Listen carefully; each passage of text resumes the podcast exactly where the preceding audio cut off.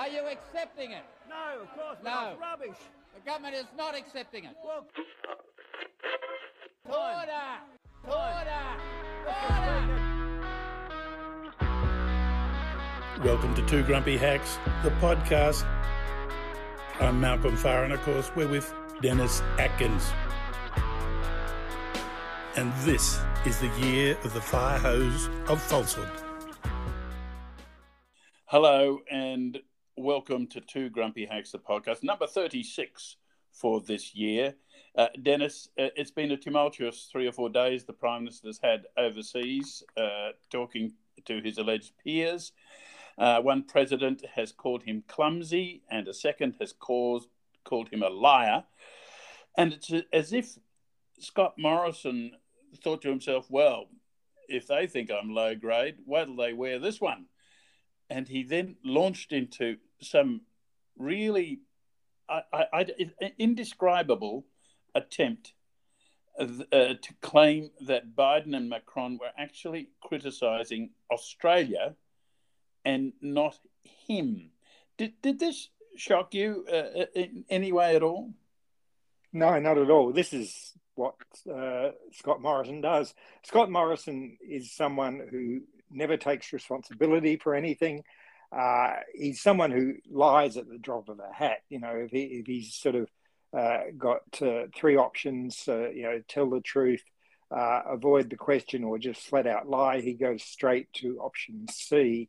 Uh, and he's also as stubborn as they come. He, he just refuses to concede that he might have done something wrong, that he might, you know, um, be in the wrong. Um, and this is despite all the evidence to the contrary. Uh, despite, um, uh, I love the expression uh, that Malcolm Turnbull, former Prime Minister, used on Radio National this morning, this Tuesday morning, uh, where he, he talked about the stenographers in the media who were uh, faithfully defending the prime minister, despite this uh, stenographic these stenographic efforts. Uh, I think uh, many many people in Australia can see this for what it is, which is uh, ass covering, bullshitting, and just. Um, shameful uh, and shameless uh, action by the prime minister. Yeah, I mean, it, it, it's offset by the, the the completely stark words used by President Macron, where he indicated his respect for Australia and the Australian people. Uh, there was no sledging of Australia, as the Prime Minister suggested. He, he was just building a facade of uh, rather uh, paltry patriotism uh, to protect himself. He also, it appears, and I have no firm knowledge of this, but it would appear to the casual observer that he also leaked a text from Macron uh, sent about two or three days before the announcement that the uh, the French submarine contract would be scrapped. Uh, President Macron asking whether there was good news or bad news. Now, now this leaked text message, and I, I think I'm pretty on safe grounds to say it came from the Prime Minister's office, was put out to indicate that the French knew what was going on all the time. Well, it didn't, did it at all? No, not really. I mean, it it it, it said that uh, you know that Morrison and Macron were talking to each other, uh, and you would expect that. Uh, but was there any indication in these uh, conveniently leaked texts that that showed um, uh, that Morrison was thinking of pulling out of the submarine contract with the French? No. Uh, was he going to have something else to say about it? Yes, for sure, and that's why we got a, a message included in these uh, these uh, texts that were leaked uh, from Macron saying, "Am I going to get good news?" Now that was a text that was not actually replied to, um, and Mm. uh, uh, Morrison said he tried to call, but you know the call couldn't be set up. You know, oh dear. Um, you know, uh, but at the same time, um, you know, th- we've had another leak uh, to the National Daily um, uh, of what sh- you would assume are, are highly confidential uh, documents between Australia, England, and the National Security Council in Washington uh, about uh, the setting up of AUKUS, the uh, Australia, UK, and United States, uh, you know, um, technology and information and weapons sharing arrangements that they've come to. so the, this stuff is all sort of leaked, and it's leaked in, in a context that protects and backs up Scott Morrison. Uh, it's not leaked in a context that's any wider than that. Um, and this is to show that uh, Sleepy Joe, uh, you know, um, the President of the United States, otherwise known as Mr. Biden, uh, didn't really know what he was talking about when he said that Australia was was uh, handling had handled this clumsily, and that uh, you know that he was under the assumption that Australia was was doing its uh, its bit in informing the French. Well, you know, a precise reading of that that leak said that Australia might have been doing its bit, but it left it till the last minute. It it was not honest and open with the French all the way up until just before the announcement, and and uh, by then, you know, sort of uh, the uh, stable door is open, if I may use a an appropriate analogy for Melbourne Cup Day. Uh, and just to quote uh, Malcolm Turnbull, who, who seems to be bolting through another stable door, you don't drop hints about something, about a $90 billion contract. You come out and discuss uh, in, in, a grown up sort of fashion, uh, said Mr. Turnbull today. Mm. Now, look, of course, um, the, the quite substantial Morrison party is now in Glasgow Glasgow, as I heard somebody pronounce it, an American uh, named Joe Biden.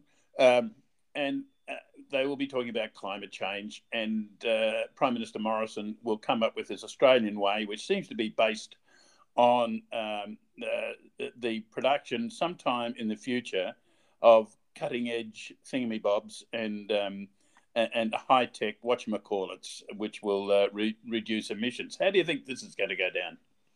Well, uh, you know, with with a few people there, probably quite quite well. I mean, uh, we've got um, uh, President um, Bolsonaro from Brazil, uh, who is, uh, uh, you know, from what I've read, he, he is going to Glasgow with a very similar approach to Scott Morrison in that he's got this huge advertising campaign saying what a fantastic job he's doing. Meanwhile, he's doing absolutely nothing. Um, we've got President Xi from uh, China, uh, who is going to Glasgow with no new proposals whatsoever for China.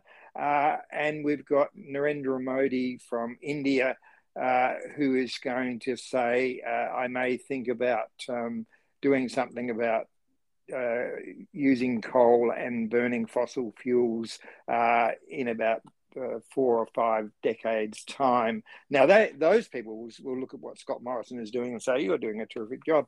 I think quite a few others will, might agree with the editorial in uh, this week's Economist, which accuses Scott Morrison, singles him out along with Narendra Modi uh, and uh, Senator Joe Manchin from Virginia in the United States, and accuses them of rank cowardice when it comes up to facing uh, their responsibilities on tackling climate change. And I've got to say, I'm in the economist camp.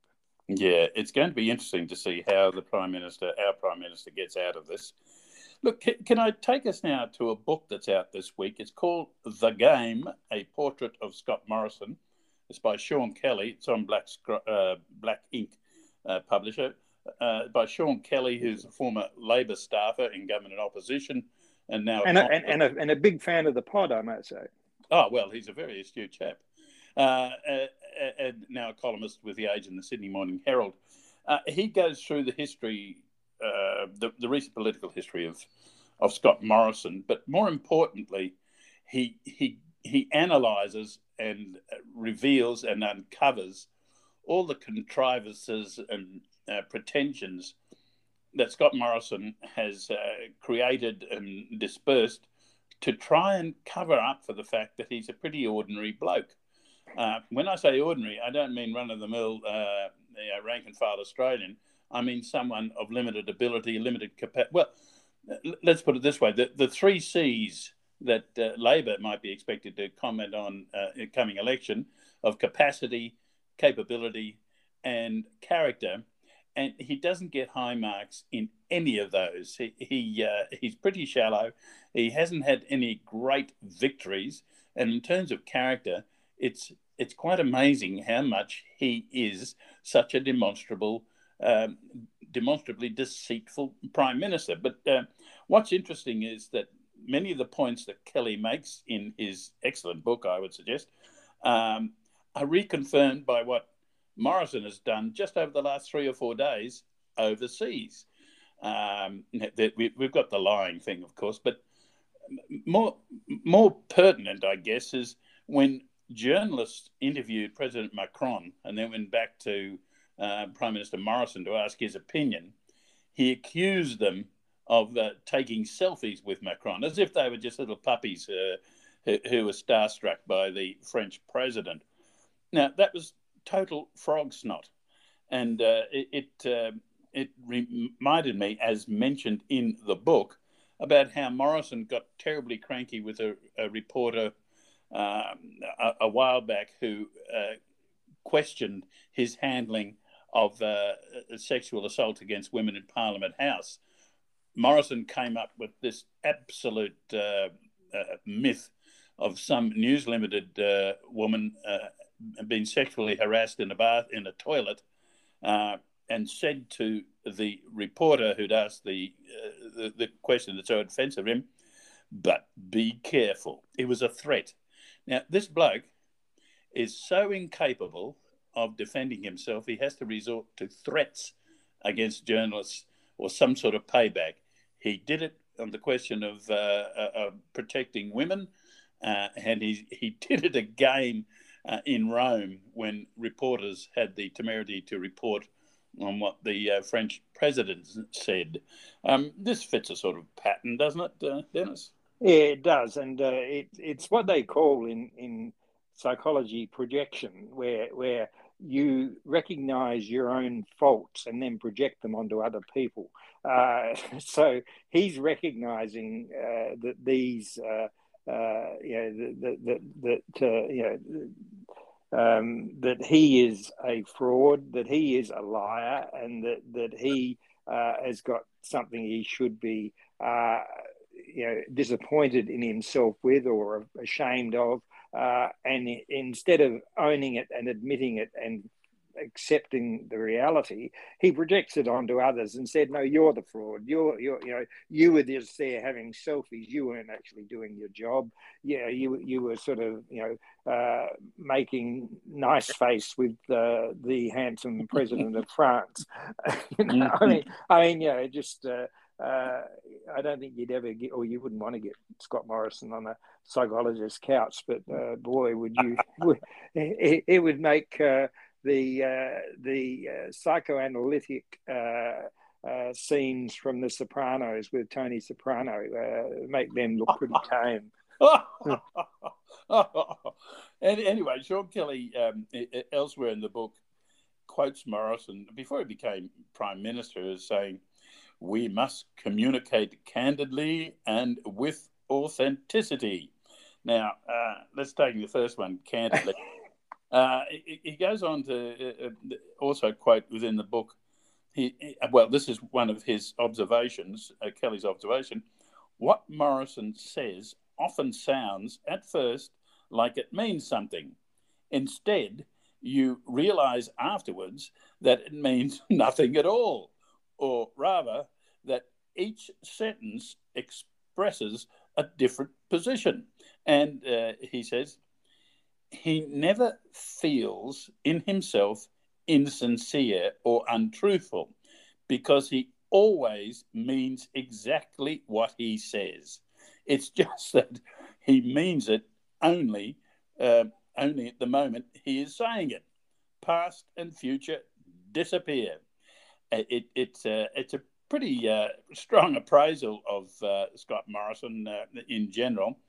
Uh, and if I can just get, go through a, another parallel, um, uh, Kelly writes uh, Morrison often has not even bothered to um, sorry, I'll start again, has not even offered to appear to answer a question. Uh, now, in Rome, the the, the highlighted uh, example of uh, a journalist asking him a question, Morrison uh, went off on some tangent. The journalist said, uh, "But that wasn't the question," and Morrison replied, "But that was my answer." And we've seen that a lot too, haven't we? absolutely, yes, yeah, yeah, No, well, I think that uh, the the listeners to to Grumpy Hacks uh, they know what they can get each other and all their friends for Christmas. And there's a copy of Sean Kelly's book. Uh, it, uh, uh, you know, because uh, Scott Morrison does approach politics and government, unfortunately, as a game. Uh, it's all gamed in his own mind. I've, I've called him in something I wrote during the year as a what, what's known as a consequentialist, someone who only ever considers the consequences uh, of what action he might be about to take in terms of his own progress uh, politically. Um, you know, and uh, Boris Johnson is held up as, as a consequentialist. Scott Morrison, uh, I think, actually outdoes Boris Johnson on that front. Uh, he only thinks of the consequences for Scott Morrison. He only thinks of where this is going to get him in his own political advancement. Uh, and um, any any question about you know sort of good policy or good government uh, comes a distant second or third. Yeah, yeah, yeah. Look, I would recommend the book. Uh, um, m- maybe uh, taken in small doses by uh, those of you out there who are innocent of what uh, does happen in the Prime Minister's office, but uh, I think the education will be well worthwhile. Uh, now, we, of course, on Grumpy Hacks, we'll be spending our Melbourne Cup winners over the next few days, mammoth as they will be, but we'll see you again um, next week. In the meantime, it's goodbye from him. And it's goodbye from me, who's feeling very elegant.